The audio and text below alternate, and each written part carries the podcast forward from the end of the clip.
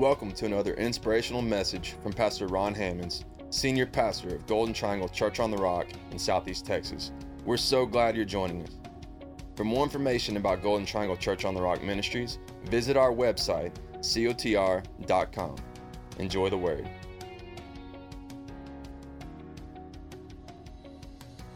Can you think of one thing that that uh, you're really happy with, one thing that you appreciate, one thing that you're glad about, one thing that is better because you are serving Jesus? Can you think of one thing that God has done, one good thing it's better that you chose Jesus. It's better that you serve Jesus. It's better that you that you uh, were born again. It's better that you said yes to salvation, that you said no to sin, that you said yes to serving Christ. Can you think of uh, one thing that has worked, one thing that you're that that that, that has been a blessing? I mean, you know, family gotten saved, uh, lives changed. Uh, you know, people listening to the message. You know, just just being in church is a blessing. Yeah, and so you know, yeah, come on, give give the Lord a, a, a, an offering of praise and thanksgiving, because I know that something happened in my life many years ago, and if it, it if it had not, I know my life would not be the testimony. I, I'd not be able to to tell the testimony. You know, and every testimony begins as a test. Y'all know that, right? And every test that you are in has the potential to be a testimony. You may have to live through some things to get to some of the hopes and the dreams and the and you know the some of the desires that you have. You may have to go through some things to get to some things. You know, not not every time we choose to do what's right, not, not, not every time that we choose to follow Jesus does it automatically make it easy. Faith makes things possible, it does not make things easy.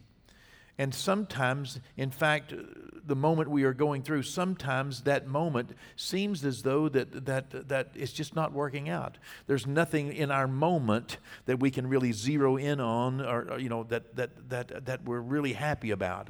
And it looks like, my goodness, we're kind of in a, in a valley of life or in a valley of a moment or down in a hole somewhere, like David said. You know, the, he said, The Lord uh, picked me up out of the miry clay he pulled me up out of a deep pit, he said, out of the miry clay. He put my feet upon a rock and he put a new song in my heart. But let me tell you, first, David was in the pit. yeah, he brought him up out of the pit, but first he was in the pit. I don't know how long he stayed in that miry clay, but the testimony that he brought me up and took my feet out of miry clay only leads me to realize that David had been in a bad situation. And when he was in that situation, it was not something that he enjoyed, it was something that he endured. In fact, the Bible says that Jesus, whenever he was facing the cross, was not something that he enjoyed. The Bible says he endured, you know. He endured the moment, you know, for, for the joy that would come afterwards, is what Hebrews said.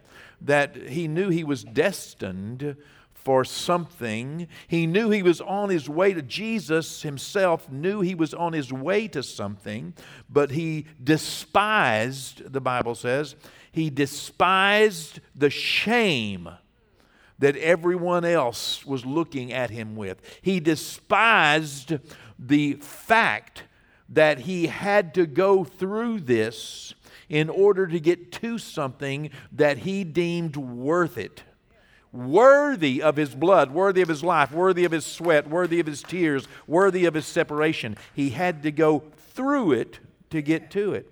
And, and many times in life, we have to go through something to get to something. And when we are in the middle of it, it can seem mighty, mighty dark. And, and, you know, the Bible says in the book of Revelation that God will dry every tear. You know what that says to me? I, I, I, don't just look at that and say, oh, glory to God. I'm, I'm happy about it. But it says that I'm going to have some tears. It says that I'm going to have some tears that need to be dried. And most likely, the tears that I will have that need to be dried are tears of what I could have done whenever I see who did and who didn't get there. What I could have done instead of perhaps, you know, doing what I did do. or not doing what I could have done. So, anyway, uh, the only thing that I'm wanting to leave you with there is the fact that, you know, sometimes you do have to go through something, get to something. And when the Bible tells us a story about, you know, Daniel being saved from the lion's den, we need to just back up a little bit and realize that Daniel first was put in the lion's den. Yes, he was saved, but first he was dropped in there. And he was 82 years old when he was dropped in there, by the way. He wasn't just a, yeah, wasn't just a little boy. He wasn't just a young man. He was 82 years old when he was dropped into that lion's den. And I know that's a different picture for us, but that's the reality of it. And, uh, uh, and so the, uh, the fact of the matter was is that he did get delivered out, but he had to be dropped in first. You know, Jesus did endure the cross for the joy that was set before him. He saved humanity from sin, but it also he also went through, you know, the cross and the beating. So uh, tonight we're going to be talking a little bit about the grace of Christmas. The grace of Christmas. What in the world is grace? Well, grace means unmerited favor. Grace means an ability that God gives to you or a favor that He bestows upon you that you don't deserve. The grace of Christmas. Something you get that you don't deserve. If you deserve it, it's more like a reward. If you deserve it, it's more like wages. If you work somewhere and you know for, for 10 hours and, and, and, and, and they pay you $15 an hour, then that 150 bucks is yours. You deserve it. You know, and, and if you don't give it to me, I have a right to complain. But if you don't work not one single minute and somebody comes up to give you 150 bucks, that's grace. It's, it's undeserved, unearned. In fact, Christmas, the, the message of Christmas is the message of grace because not one of us deserved it. The Christmas message is a message of grace because it was a choice. It was not a demand and it was not a reward. It was a choice. God simply made a choice. And it, uh, at, at some point, uh, we have to realize that God loved us when we were unlovable. He loved mankind whenever he knew what was going to be happening in the world today. He loved us anyway. He loved us before the foundation of the world. And the Bible says that He, in His own mind, had already crucified Christ before the world ever began. He knew the price it would pay for Him to have children. He knew the price it would pay for Him to have a family. Not only would He create mankind, but He'd also have to redeem mankind. While you make your way to the book of 1 Peter, uh, chapter 1, let me fill us in a little bit on, on, uh, on the setting here. Uh, it was some point in about 61, 62, maybe 64 AD. And uh, Peter, the Apostle Peter, you know, Peter had followed Jesus for three and a half years. And then all of a sudden, it became his turn to run with the ball, if you would. Jesus was crucified, put into a tomb, resurrected, and then he ascended into heaven. And when he ascended into heaven, it became the responsibility of Peter and James and John and all the disciples, all those apostles. It became their responsibility then to take this message of the gospel to the world. And so, along about 62, 63, 64, somewhere in there perhaps, the apostle Peter traveled to Babylon. Y'all remember Babylon? Babylon is, uh, was, was that city on the Euphrates, and you know, it had figured into Israel's history so much in that people had been taken from Jerusalem captive and taken back as slaves to Babylon and then released, you know, by, by a king named Cyrus, and then, and, uh, you know, and not everyone who had been taken to Babylon came back home. Some of them stayed there and stayed in their captivity. Some of them decided they just like living there. They like living in the big city. They like that culture, that custom. And so they remained there and they did not go back with Ezra. And so, no, no doubt, there were quite a number of Jews and quite a number of those Jews who had married into the, the, the, the surrounding culture. And of course, Jesus would care about them God would care about them because the message of the gospel was first to the Jews. And so here we find Peter traveling to Babylon at some point later in his life. And uh, no doubt, again, to carry the gospel to the Jews who lived there. and whose ancestors had, had, had, had been taken there. And uh, it seems only reasonable that God would want them to know that Messiah had come. It was a message first to them. And so the Apostle Peter became that apostle to the Jews who were in those outlying areas. And it was from Babylon that, that Peter writes the book of First Peter.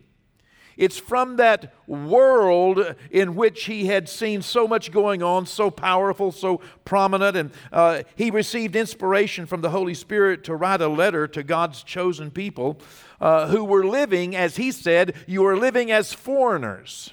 I'm going to write a letter from Babylon, and I'm going to write this letter back to people who are living in, in the country that we now know as Turkey, in the nation we now know as Turkey. It was regions and provinces of Galatia and, and Pontus and Cappadocia, those areas. And he decided, I'm going to write to these people because they are foreigners living in a, in a, in a place, living in provinces that, that, that are foreign to them. And they're foreign to it. And Peter had his own definition of what a foreigner really means. Right? In fact, in 1 Peter, the first chapter, he, he tells us in verse 17, he says, uh, Remember that your heavenly Father, to whom you pray, has no favorites. He will judge or reward you according to what you do, so you must live in reverent fear of him during your time as foreigners in the land. He's not talking about a foreigner because you are not native to that area. He's talking about you being a foreigner in this world because you are a citizen of heaven. He's writing here to people who have embraced Jesus as Messiah, and the moment that you do that, you are born again. Your citizenship becomes, uh, uh, uh, you, you, you become a citizen of heaven.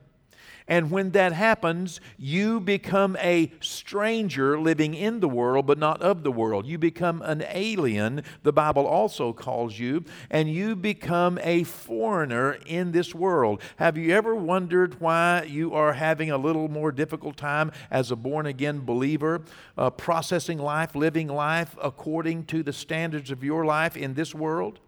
Well, a lot of it is simply because you are not of this world. You're in this world, but not of this world. And when you get born again, you literally become a foreigner, as Peter was talking about. This world is not your home. He clearly wrote his first letter to both Jews and Gentiles. And he encouraged them, number one, to recognize the grace of God in their life. I want you to recognize what God has done for you that you didn't deserve. I want you to recognize that God has blessed you whenever you know you didn't earn it and you didn't deserve it that he gave his son for you anyway and that while you were yet a sinner christ died for you. Ah, that seems interesting to me.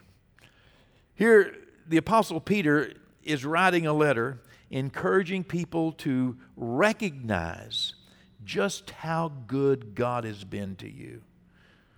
You know i don't know what your life would be like if God had not sent his only son. I know what your eternal life would be like. I don't know what this life would be like, but I imagine it'd be hell. I imagine it'd be, you know, uh, chaotic without hope.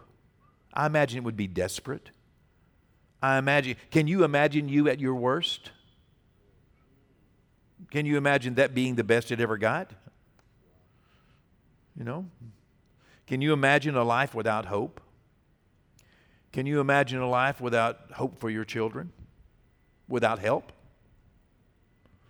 Ah, well, you know, he wanted them to recognize that God, in His grace and His mercy, has bestowed upon you a very special gift the gift of salvation, a very special life change, attitude change, heart change, destiny change, that He has given you this freely. It's by grace.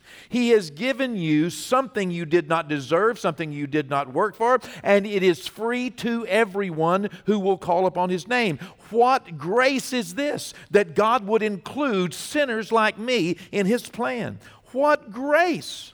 You know, I mean, I'm haunted at times by things that I have done in my past. How many of you have, have, have ever been haunted? Jim, I know you're haunted almost, you know. been haunted. I, I, know Jim's passed a little bit, so, you know, how many of you, uh, okay, let me, let me do a parenthetical thing here real quick. Do you know why I do things like that?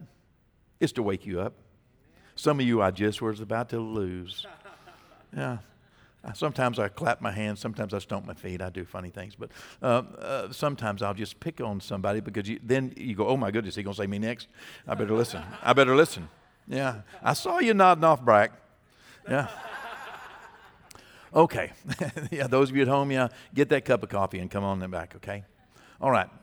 Well, the apostle Peter wanted people even in Babylon, people in the world, and also people who were in, in, you know, in, in mixed cultures and mixed company all throughout Turkey, the area of that now is the nation of Turkey. He wanted them to know and he, uh, that, that they had been given this great opportunity, this great gift. And even though your life might be in a pit, for the moment. Even though you may be in, in, in, in, a situation you'd rather not be in right now, even though it may be hard or may be tough for a little while, I want you to know that you have been given the greatest gift ever. It's the gift of Jesus Christ of salvation, and, and, and it's by grace. It's not because you deserve it. It's, and it's free and it will help you wherever you are whether you're on a mountain or whether you're in a valley if you're in a pit or if you're in a you know a palace it will help you. And not only did he want to encourage them to realize they had been given this great gift, but he wanted them to know that it came along with a responsibility, a realization that the grace of God has been, God's been good to me. And he's willing to save anyone. He's willing to save anyone anywhere, anytime. That's a pretty good deal. And when you are saved, it comes along with a responsibility. And that's what he's writing about in 1 Peter. It's not just this grace we have received to be saved, but it's also the grace now to, to please him he writes that, that, that we should all be thankful and we should remember to show our thankfulness by endeavoring to be less like the world and more like Jesus. He doesn't expect us to be perfect. If you could be perfect, Jesus would have died in vain. But He does expect us to pick ourselves up, brush ourselves off every time we fall, and decide that we're not going to fall in that trap again, not in that hole again. And we call upon Him, and He helps us, and He grows us. And I, am I'm, I'm, a, I'm a great testimony of the fact that you can, you know, end up being a, you know, a much better version of yourself because you're giving Him place in your life. You know?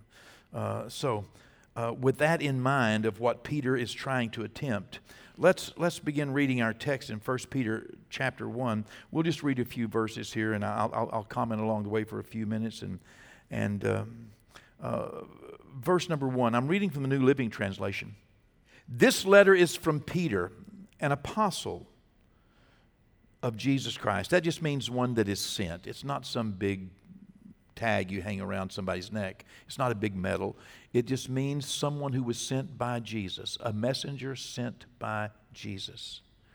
I'm writing to God's chosen people who are living as foreigners in the provinces of Pontus, Galatia, Cappadocia, Asia, and Bithynia.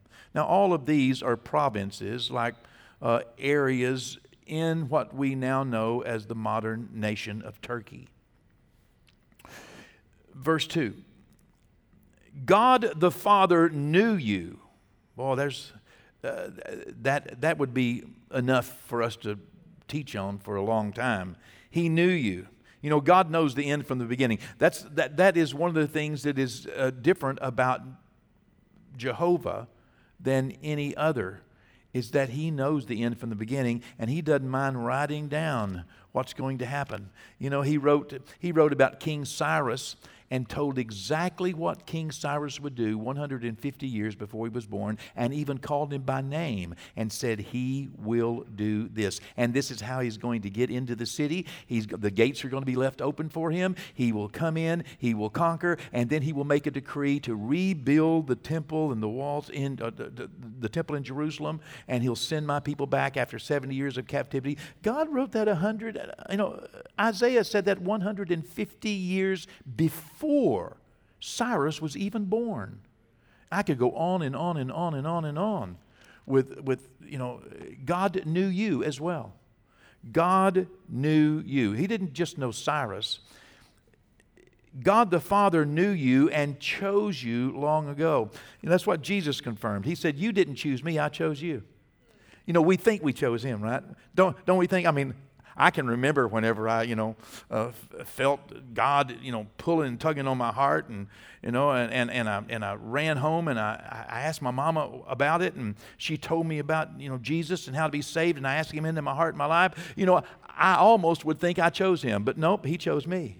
You see, because you, you're you're not going to have that door open. Uh, you know, He opened the door. It's not about what you do; it's about what He did. He did it. It's all about Him. And He just gave me a chance. He gave me an opportunity. He made me aware of how much He loved me, and that, that pulled my heart into His, in, into his uh, uh, uh, uh, heart and His will for my life. And, you know, he, he, he knew you and chose you long ago, and His Spirit has made you holy. Boy, that was a, that was a big thing for some of you. That, but boom, you're made holy. He didn't say that I made myself holy. He said the Holy Spirit, God's Spirit, actually sanctified. There's a, there's a good religious word. Sanctified me, cleansed me. That's what John 17, 17 says. Uh, uh, Sanctify them through thy truth. Thy word is truth. When you receive the word of God in Jesus Christ, it doesn't, you, you're, you're born again. Old things pass away and all things become new, and all things are of God who hath reconciled us to himself. Boom that, that, that Holy Spirit made me holy, made you holy, made you acceptable to God, made you right with God. You are made the righteousness of God in Christ Jesus. You were made righteous through the blood of Jesus. Jesus took your place, you took his.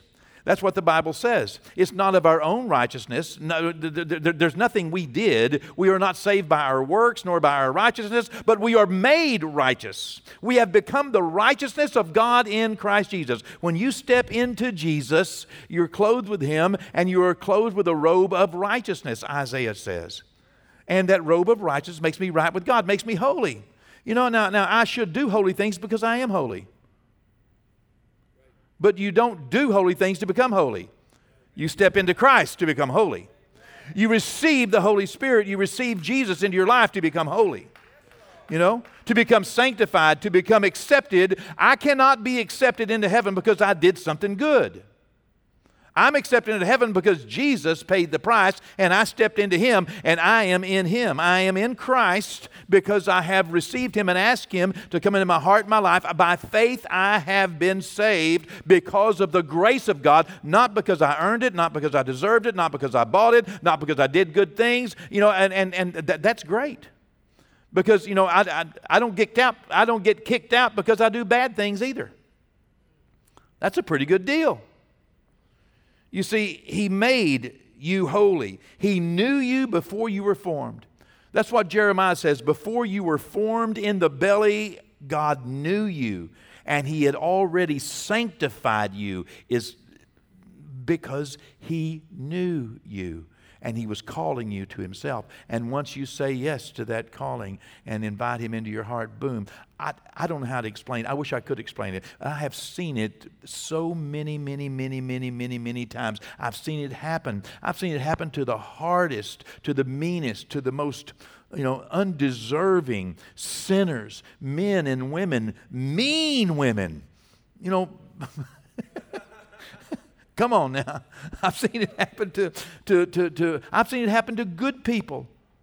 I've seen lives change, hearts change. Just uh, this, this is a reality that He knew us, He chose us, and He made us holy. As a result, you have obeyed Him. You obey Him as a result of that. Not, I'm going to try to get good enough to get saved. You know, you don't clean a fish before you catch him. Okay?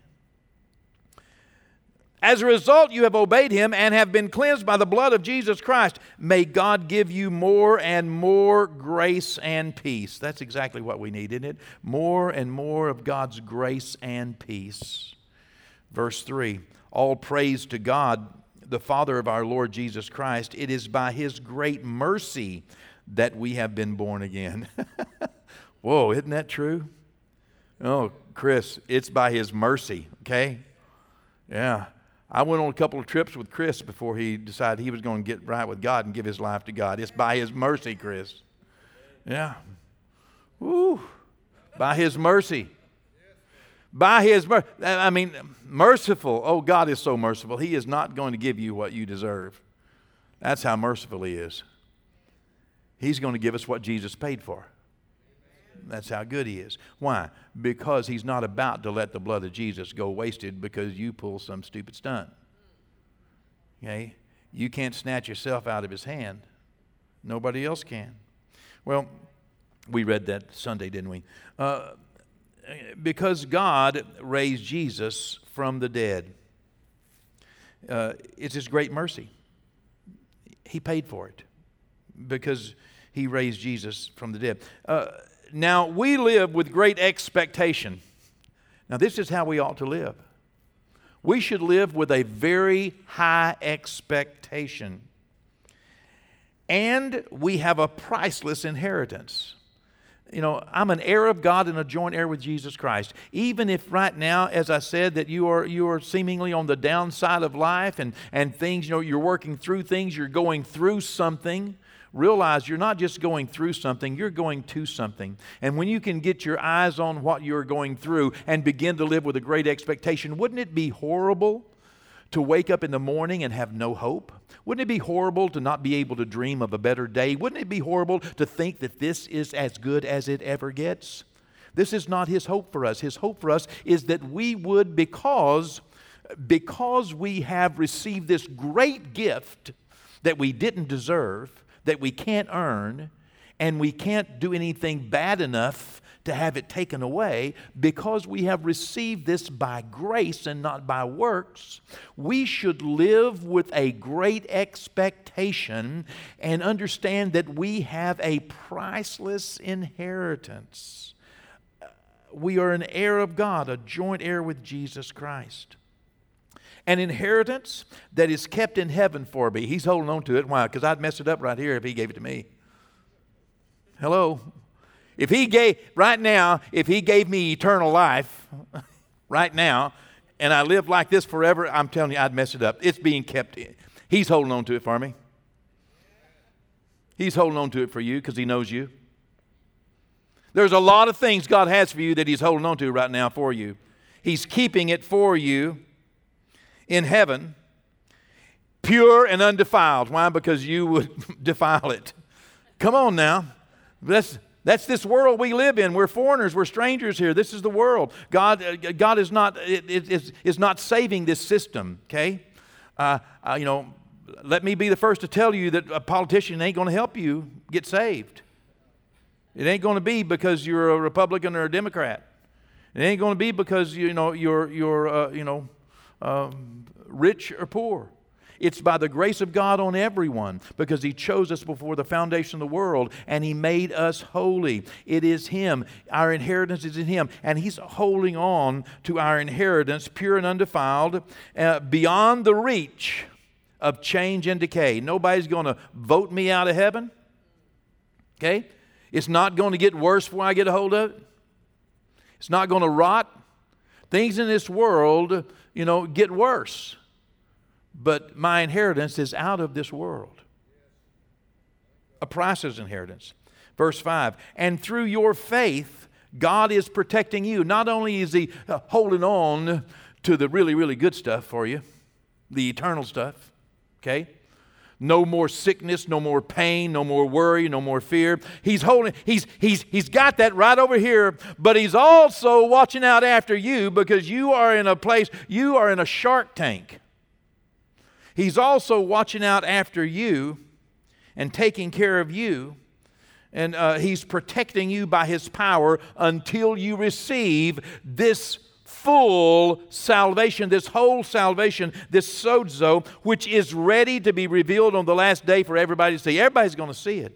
It's just ready in that last day to be revealed. And all of a sudden you'll see, you go, wow, my goodness, look at that. I've got a, I've got a, a new body, a new life. I've got a new thought pattern. I've got, I'm, I'm, I'm clear, I'm clean, I'm, I'm a whole, I'm holy, I'm, I'm, I'm welcome, I'm accepted, I'm joyful, I'm peaceful. I'm, you know, he's holding on to all of this stuff that Jesus paid for, for me. It's a priceless inheritance for me. And, and the Apostle Peter wants me to recognize what gift I have been given what amazing grace I have been given. Wow. This has changed my eternity. And also the responsibility that comes along with having received such a wonderful gift that he's holding on to so I won't mess up and this world won't mess it up, so it won't decay, so it won't atrophy, and so it won't, you know, so, so, so it won't change. Nobody can change it.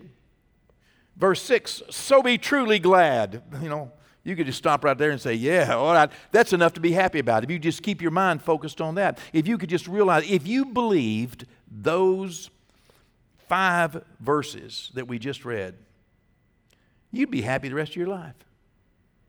Oh, sure, sad things would happen, but you go, Okay, close my eyes. Okay, let me find my happy place. Oh, God's holding on to my happy place. I can go through this. That's what Jesus said. I can endure the cross because there's something on the other side of the cross. That's what the book of Hebrews says. He endured the cross. He despised the shame. He, he really despised having to go through this world like this. But he endured it for the joy because of the reality that he knew, that he saw. Be truly glad. There is wonderful joy ahead, even though you have to endure many trials for a little while.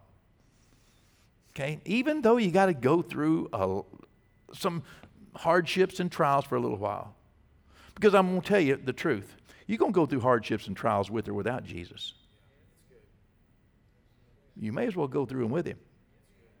It's not like you can quit. Not like you can say, nope, not going through it with you, Jesus, and then you're never bothered again. It's not the way it works. You know, you're going to run the race you, you get to decide whether you get the prize or not. But you're going to run. You're going to work. You're going to hurt. You're going to have temptations and testing and trials and tribulations. In this world, Jesus says, you will have tribulation. He said, but you need to be joyful and rejoice because tribulation is not the last word. Tribulation works patience. Let patience have her perfect work so you may be perfect and entire. If you're going through something at the moment, then realize that you need to just go through it not get stuck in it. Even though you have to endure many trials for a little while, there is wonderful joy ahead. So be truly glad. Let's look down at verse 18. Uh, for you know that God paid a ransom to save you from the empty life you inherited from your ancestors. Boy, I love the way that reads. Let me do that one more time. For you know that God paid a ransom to save you from the empty life you inherited from your ancestors. Yeah. The only thing my mom and dad could pass on to me was the life that they had.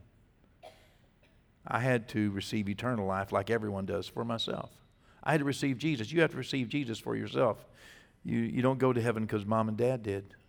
My mom and dad are in heaven, but I had to choose heaven for myself. They had to choose for themselves. themselves. And verse 19, uh, well, let's finish 18. One more time. For you know that God paid a ransom to save you from the empty life you inherited from your ancestors. And the ransom he paid was not mere gold or silver, it was the precious blood of Christ, the sinless, spotless Lamb of God. Verse 23 For you have been born again, not to a life that will quickly end. Your new life will last forever because it comes from the eternal, living Word of God. My goodness. You know, Peter really knew how to write that stuff, didn't he? Think about, he's letting us know that because we have accepted Jesus as Lord and Savior, we have been born again, but not to a life that's going to end like this life. This life is going to end quickly. It's but a vapor. But rather, we have been born again to an eternal life because we've been born again by the Word of God. Wow. There's no greater love and there's no greater Christmas story than the story of the grace of God. There's no greater story and no greater picture of Christmas than God sending his son. John 3:16 says for God so loved the world that he gave his only begotten son that whoever believes in him should not perish but have everlasting life. This is the truth. It has worked for everyone that is called upon his name. He saves us, gives us an eternal inheritance.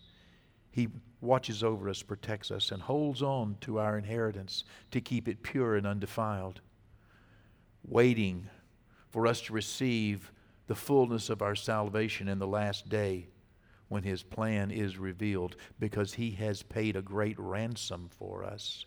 He has paid the price of His own Son. That blood has saved us. Let me ask you have you been saved by God's grace? Have you been saved by grace? Not by works. It's not what you do, it's what He did. How in the world do you get saved? You get saved by simply calling upon the name of the Lord. Once you recognize that you have been given an opportunity to receive this free gift, once you realize and recognize that this gift of God is free, it's something that happens in here. I, I can't, you know, I can't tell you, uh, uh, you know, I can't take it out and explain it to you.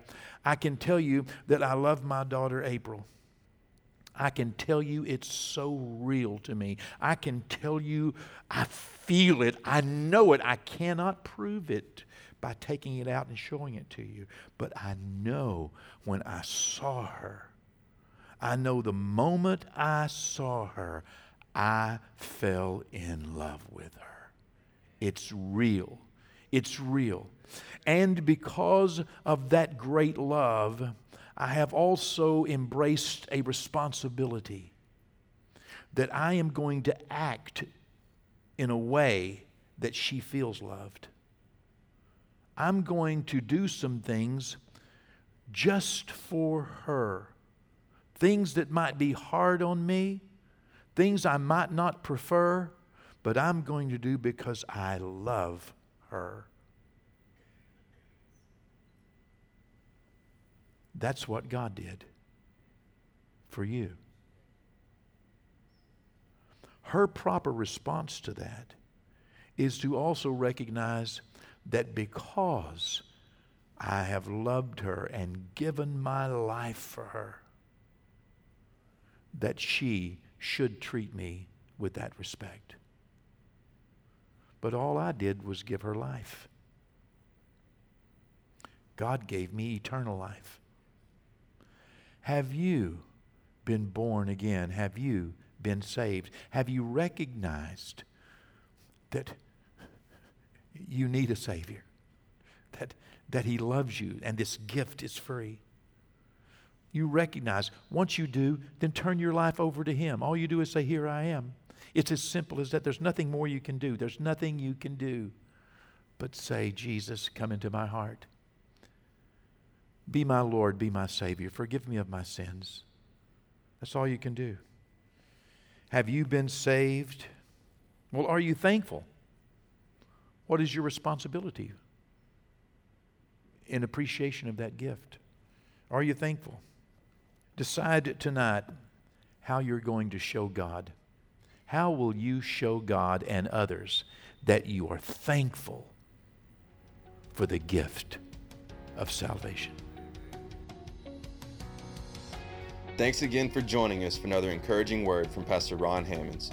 Visit cotr.com and subscribe to our social media platforms to stay up to date. As well, receive more encouraging messages from our pastor and details of the work we're doing both in our community and communities like ours around the world. Today and every day, God bless.